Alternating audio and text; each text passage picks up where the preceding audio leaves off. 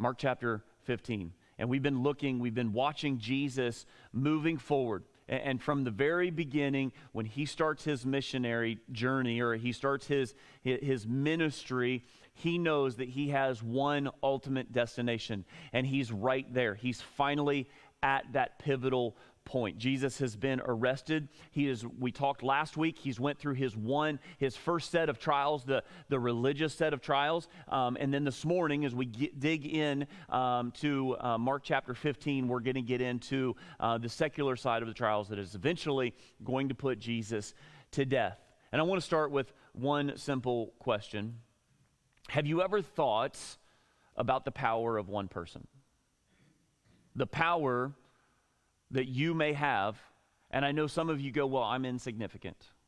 Well, I really don't mean anything. I don't have influence. I don't have power. I don't have a stage to preach from. So, really, I, am not really that significant. Here's the thing you are. You are very significant in the grand scheme of things because you could be the one person who could share the gospel message with someone, even just one person. It could be up to you to share the message with that one person. Helen Keller said, I am only one, but still I am one. I cannot do everything, but still I can do something. And because I cannot do everything, I will not refuse to do something that I can do.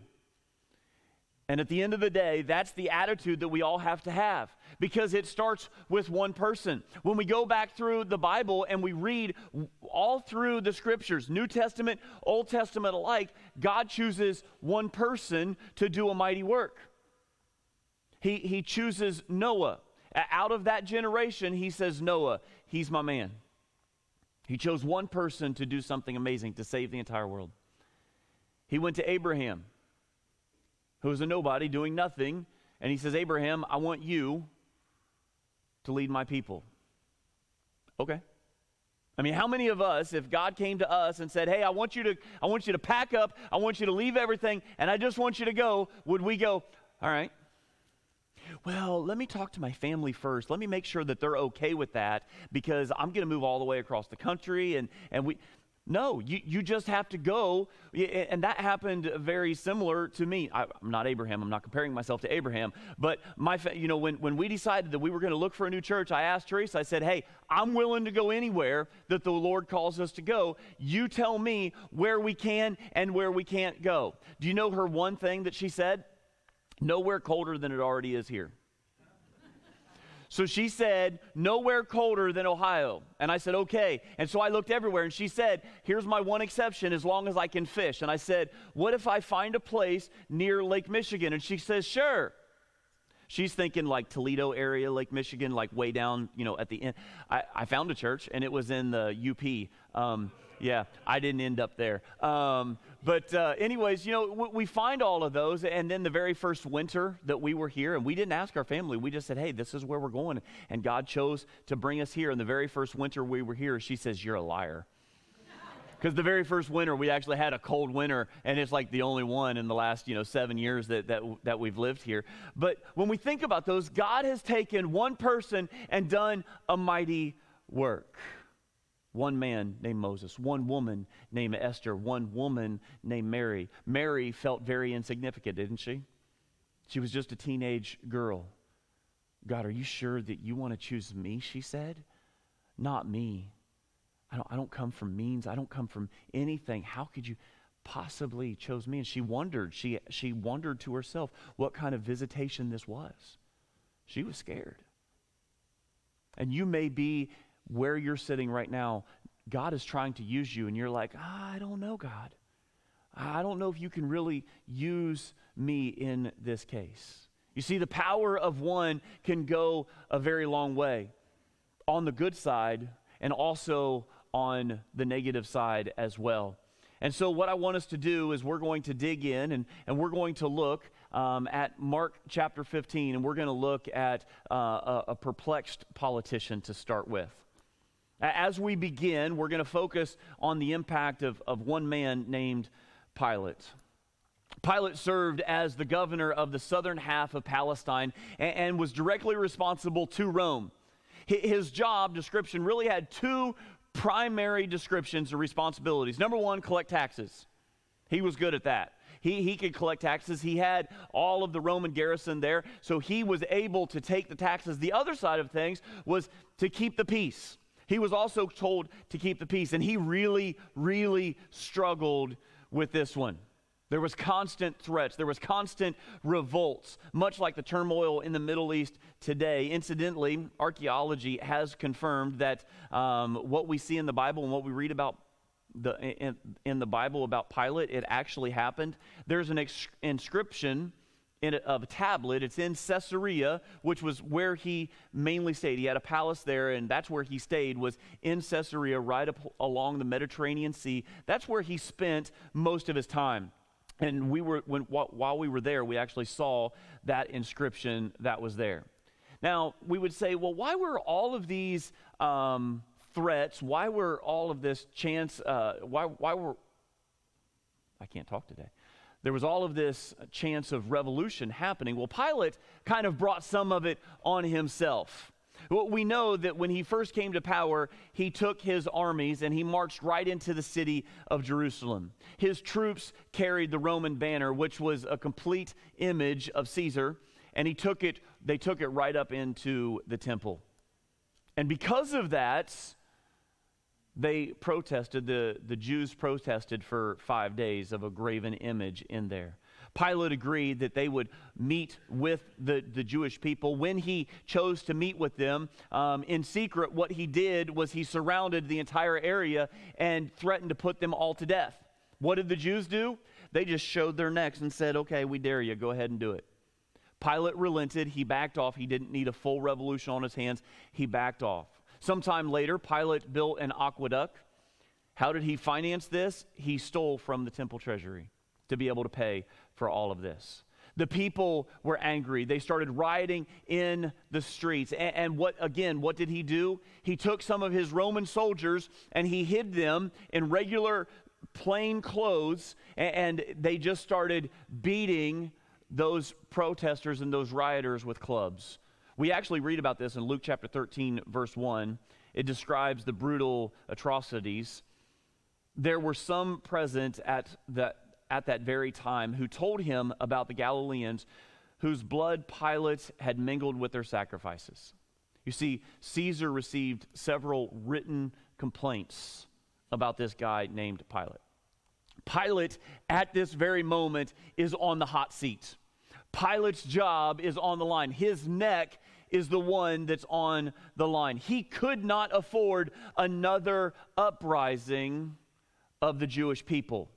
And while we're going to primarily focus on the Gospel of Mark, Mark chapter 15, we're going to jump to a couple of the others. We're going to look at Luke, we're going to look at Matthew as we go through this entire section. We learned last week that Jesus had two primary trials. He had the religious, and then he had the secular before Pilate and Herod. So today we're going to focus in on that second half. So let's put ourselves in Pilate's sandals and just feel a little bit of his dilemma? What is Pilate's dilemma in all of this? What um, deliberations did he have to wrestle with? And then what can we learn from his decision? So let's start with Pilate's dilemma. Look at verse 1. Mark 15, verse 1. As soon as it was morning, the chief priests held a consultation with the elders and scribes and the whole council. And they bound Jesus and led him away and delivered him over to Pilate. Now, Pilate would only meet with the people for a certain time. It was in the morning until about noon. Well, they wanted to get there first thing. They were the first ones in line waiting to talk to Pilate. So they were in line at the palace when that opened up. It's incredible how much of what happens here fulfills prophecy. For example, the consultation, it takes us back to Psalm 71. In Psalm 71, we read, For my enemies speak concerning me. Those who watch for my life consult together and say, God has forsaken him. Pursue and seize him, for there is none to deliver him. It also fulfills Psalm chapter 2, verse 2.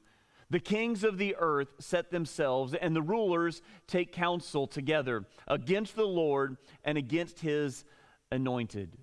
You see, they had consulted, but they needed Pilate to condemn Jesus to death. The Jewish people could not put Jesus to death. And because they couldn't, the only thing that they could do, because they were re- they needed to get rid of Jesus.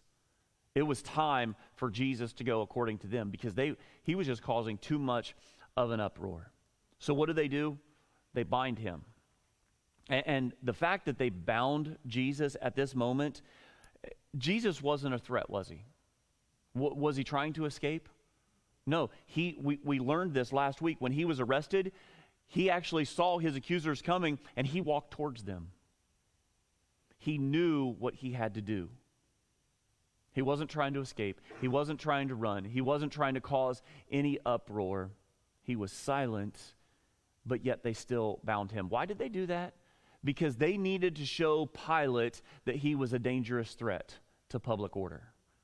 We see this in our culture as well. De- defendants, when they go before the judge, they just bring them in in their orange jumpsuits, right?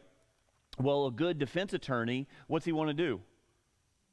That he wants to, the defense attorney wants to put him in a nice suit, make him look like an upstandable man, right? Is that a word, Scott? Upstandable? No. I'm, I, oh, I don't, I don't know. I figured you'd text me in a second telling me I was wrong. So, um,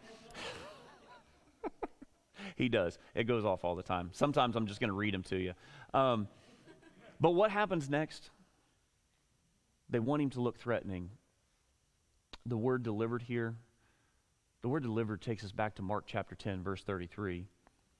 Jesus declared, The Son of Man will be delivered over to the chief priests and to the scribes, and they will condemn him to death and deliver him over to the Gentiles. Again, another prophecy that we see coming true. The Jewish leaders charge Jesus with blasphemy, but they know that that charge won't matter to Pilate, so they accuse him of treason. And that brings us to verse 2. Look there. And Pilate asked him, Are you the king of the Jews? And he answered him, You have said so. The, the word asked here is to accost with an inquiry. The word you is emphatic as Pilate asks a direct, pointed question. And how does Jesus answer it? So you say. You are correct. It's noteworthy that the title king for Jesus is used six times in this very chapter. This was the same title that shook Herod up 33 years earlier. If we go back to Matthew chapter 2, verse 2, when the wise men asked, Where is he who has been born king of the Jews? The religious leaders want Pilate to see Jesus as a threat a threat to him, and ultimately a threat to Caesar as well. Verse 3 tells us that the chief priests accused him of many things. And then we jump to verses 4 and 5 and we read, And Pilate again asked him, Have you no answer to make? See how many charges they bring against you. But Jesus made no further answer, so that Pilate was amazed. It literally reads, Jesus answered no longer nothing. You see, these witnesses, they were just making accusations. They were not giving testimony. Why did Jesus not reply to anything? Because it was absolutely absurd of what he was saying or what they were saying. It was obvious that Jesus was innocent. It takes us back again to Isaiah 53, verse 7. He was oppressed and he was afflicted, yet he opened not his mouth. Like a, a lamb that is led to slaughter, and like a sheep that before its shearers is silent, so he opened not his mouth. But his dilemma became more pronounced. According to verse 10, he perceived that they had delivered Jesus what? Out of envy. In Luke chapter 23, verse 4, Pilate declares to the chief priests and to the crowd, I find no basis for a charge against this man. In other words, Pilate just looks at him and says, Case dismissed. I mean, that's, that's truly what he wants to bring about. Case dismissed. So let's look at Pilate's deliberation here. When Pilate couldn't dismiss his dilemma by telling the leaders to do their own lynching, he is forced to deliberate. And in the process, he tried at least five different ways to avoid having to decide. Pilate didn't want to have to decide. Pilate didn't see any wrong that this man had done. And so, five different times, he tries to find a way to get out of it. Number one, he passes the buck. According to Luke chapter 23, verse 5, Pilate discovers that Jesus was from Galilee. Oh, he's from Galilee? Let's send him to Herod because Herod rules that area. So they kick Jesus out. He has to travel all the way to Galilee for him to be able to see Jesus. And Luke chapter 23, verse 7 And when he learned that he belonged to Herod's jurisdiction, he sent him over to Herod, who was himself in Jerusalem at that time. So Herod was one who had murdered John the Baptist. He had threatened to kill Jesus in Luke chapter 13. Jesus is now sent before King Herod. And in this moment, Jesus again is absolutely silent. He refuses to perform any miracles. He refuses to do any, to answer any questions. Pilate saw Jesus as just some eccentric. Herod viewed him as an entertainer. The religious leaders followed Jesus, and according to Luke 23, verse 10, they were vehemently accusing him. They saw Pilate waffling. They saw Pilate going back and forth. Pilate wasn't going to give them the answer they wanted. So, what do they do? They put the screws to Herod. You have to kill him. You have to do something. And they, they continued to just force the issue as much as they possibly could. When Herod didn't get what he wanted, he didn't do any miracles, and Jesus didn't do any miracles in front of Herod. He and his soldiers ridiculed and mocked Jesus. And what's he do? he's right back standing in the palace before Pilate. So, first, he passes the buck. Number two, he looked for an easy way out. If he can't dismiss the case altogether, if he can't transfer it over to, to Herod, then maybe he can try a political maneuver. Look at verses 6 through 8. Now, at the feast, he used to release uh, for them one prisoner from whom they asked. And among the rebels in prison who had committed murder in the insurrection, there was a man called Barabbas. And the crowd came up and began to ask Pilate to do, to do as he usually did for them. Now, so to keep a lid on the explosive, uh, explosiveness of Passover, the celebration that was happening, the uprising of a Messiah at any point, Pilate agreed to release one political prisoner each year, as long as there was no trouble. And in this case, he felt like this was one of those cases that he could appease the, pe- the people. And so Pilate, or the, Pilate brings out this guy named Barabbas. He was a zealot. They were all about overthrowing the, Ro- the, the Roman rule. They were going to overthrow it at any cost. He was a murderer. He was part of the insurrection that had happened. Matthew chapter 27, verse 16 indicates that he was notorious. Pilate believed that if he allowed them to choose between the most despicable, named Barabbas, and Jesus, obviously, who were they going to choose? Yeah, they're going to let Jesus go. Mark chapter 15, verse 11, tells us that the leaders stirred up the crowd to have him release for them Barabbas instead. Pilate's hope for an easy way out completely dashed at this moment. And the greatest exchange in history, Jesus was crucified on Barabbas' cross. Ultimately, the greatest exchange was for you and I.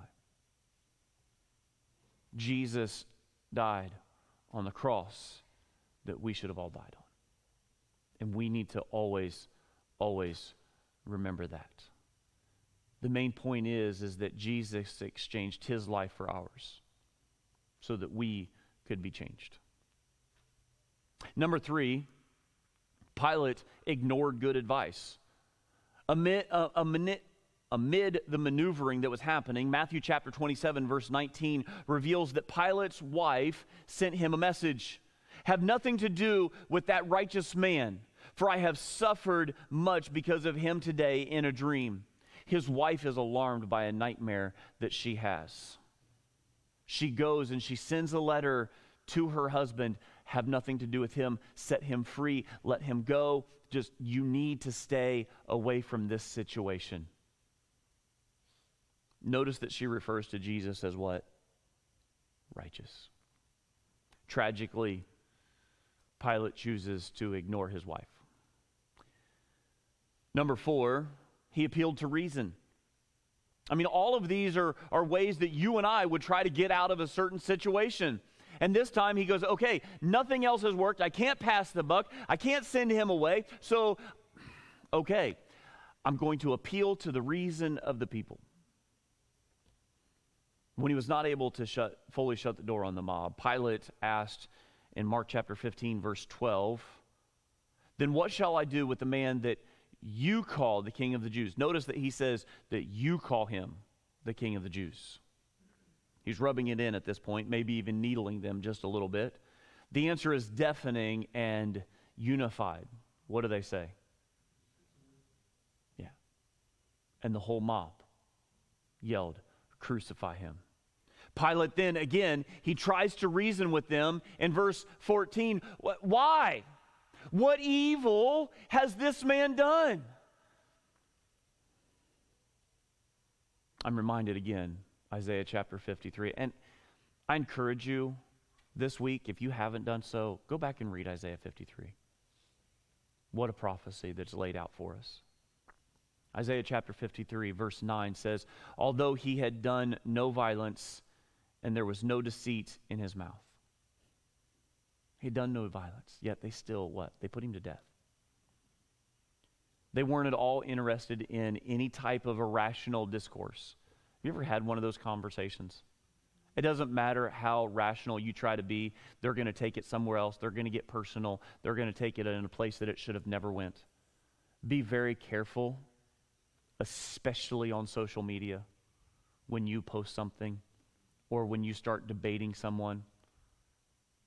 Be very, very careful in those moments. They weren't up for rational dis- discourse. And again, what do they cry out? again, they cry out, Crucify him. He tried to please the people.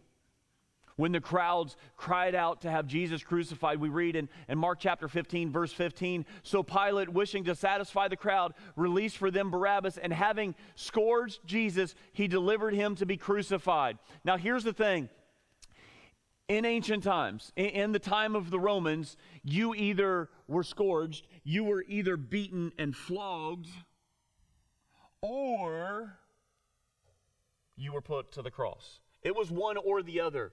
Someone didn't go through both. Do you know why? Because most of the time people didn't make it through the scourging process. Now, here's the thing what does Mark do?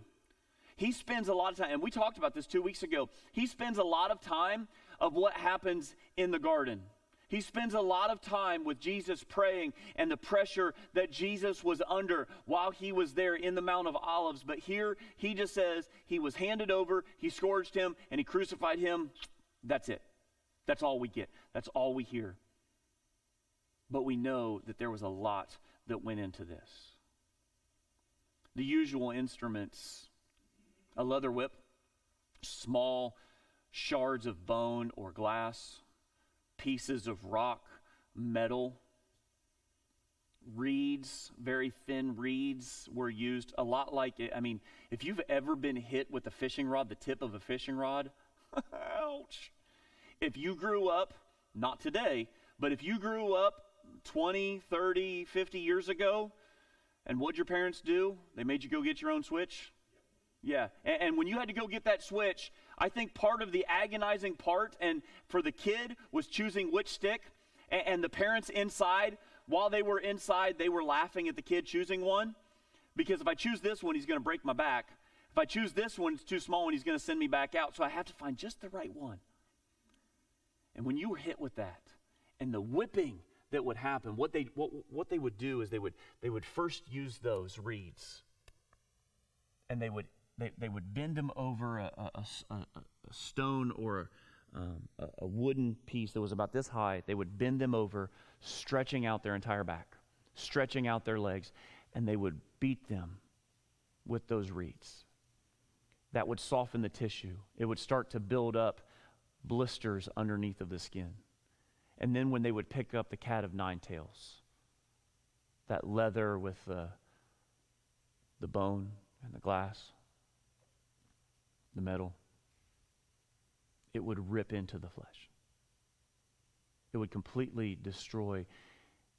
And some commentators have said, and some have, have noticed from records, that the internal organs were actually showing. Mark just kind of passes over it, but I want to make sure that you understand what your Messiah did for you. Jesus is then presented back to the people. Pilate was hoping that they would relent, but he misjudged their venom. The smell of blood was flowing in the air, and they were not to be dissuaded. They were going to do whatever it took to put Jesus to death. And now we come to Pilate's decision. When Pilate was faced with a dilemma, he deliberated as long as he possibly could. Now he must decide. Unfortunately, his decision was more of a non decision than it was anything else. Look at Matthew chapter 27, verse 24. So when Pilate saw that he was gaining nothing, but rather that a riot was beginning, he took water and washed his hands before the crowd, saying, I am innocent of this man's blood. See to it yourselves. No matter how hard Pilate tried to scrub, no water was going to take off the blood of his hands on his hands. It wasn't going to get the guilt out of his life. Pilate hands down the sentence. He hands down a sentence at a place called Gabbatha. Archaeologists have found it. It's about 10 feet under what is now the street level. We read about it in John chapter 19, verse 13. It's a stone pavement in front of his judgment seat. The area includes a flagstone inscribed by Roman soldiers with a pattern of etchings on which they would have played the game of kings. This was a dice game in which the playing piece was a prisoner, mocked as a trumped up king, which is exactly what happened to Jesus. We read about this in, in Mark chapter 15, verses 16 through 20. And the soldiers led him away inside the palace, that is the governor's headquarters, and they called together the whole battalion. And they clothed him in a purple cloak, the color of royalty. And twisting together a crown of thorns, they put it on him. And they began to salute him Hail, King of the Jews! And they were striking his head with a reed, a reed that was to look like a scepter, and spitting on him and kneeling down in homage, they were making fun of the people for worshiping him. And when they had mocked him, they stripped him of the purple cloak and put his own clothes on him, and they led him to be crucified. They led him outside of the city. To think again of the pain that Jesus has went through with the scourging that has happened, they're going to put a piece of cloth on him have you ever had a scab that's kind of seeping a little bit and your pants stick to it? And then it dries? And then you peel it off? And the pain is just inflicted on Jesus all over again as they, they put the purple on him, the robe on him, and then they rip it off of him. And any wounds that had started to stop are now ripped right back open. This is what your Messiah did for you. He chose to go to the cross for you. Listen, we don't hear this preached a lot in, our churches today because everything has to be uplifting and fun and, and happy. But this is what your Jesus did for you. Your King went to the cross. And He did it for you. And next week, Jared is going to be bringing the message for us, and he's going to look at um, the death of Jesus, the, the cries of Jesus on the cross. We're going to see what Jesus ultimately does for you. That he, listen, at any moment during any of this time, there was a whole legion of angels waiting to come and bring Jesus home. All Jesus would have had to have done is said, I'm out. Come and get me, Dad. And they would have been there like that. They would have shown up, they would have cared for Jesus, they would have taken him up, he would have been healed, and he would have been back at the right hand of the Father, which is where he belongs, anyways. Yet he chose to stay for you. Now it's our time to decide. If you are not saved, if you are not saved, it is time to make a decision.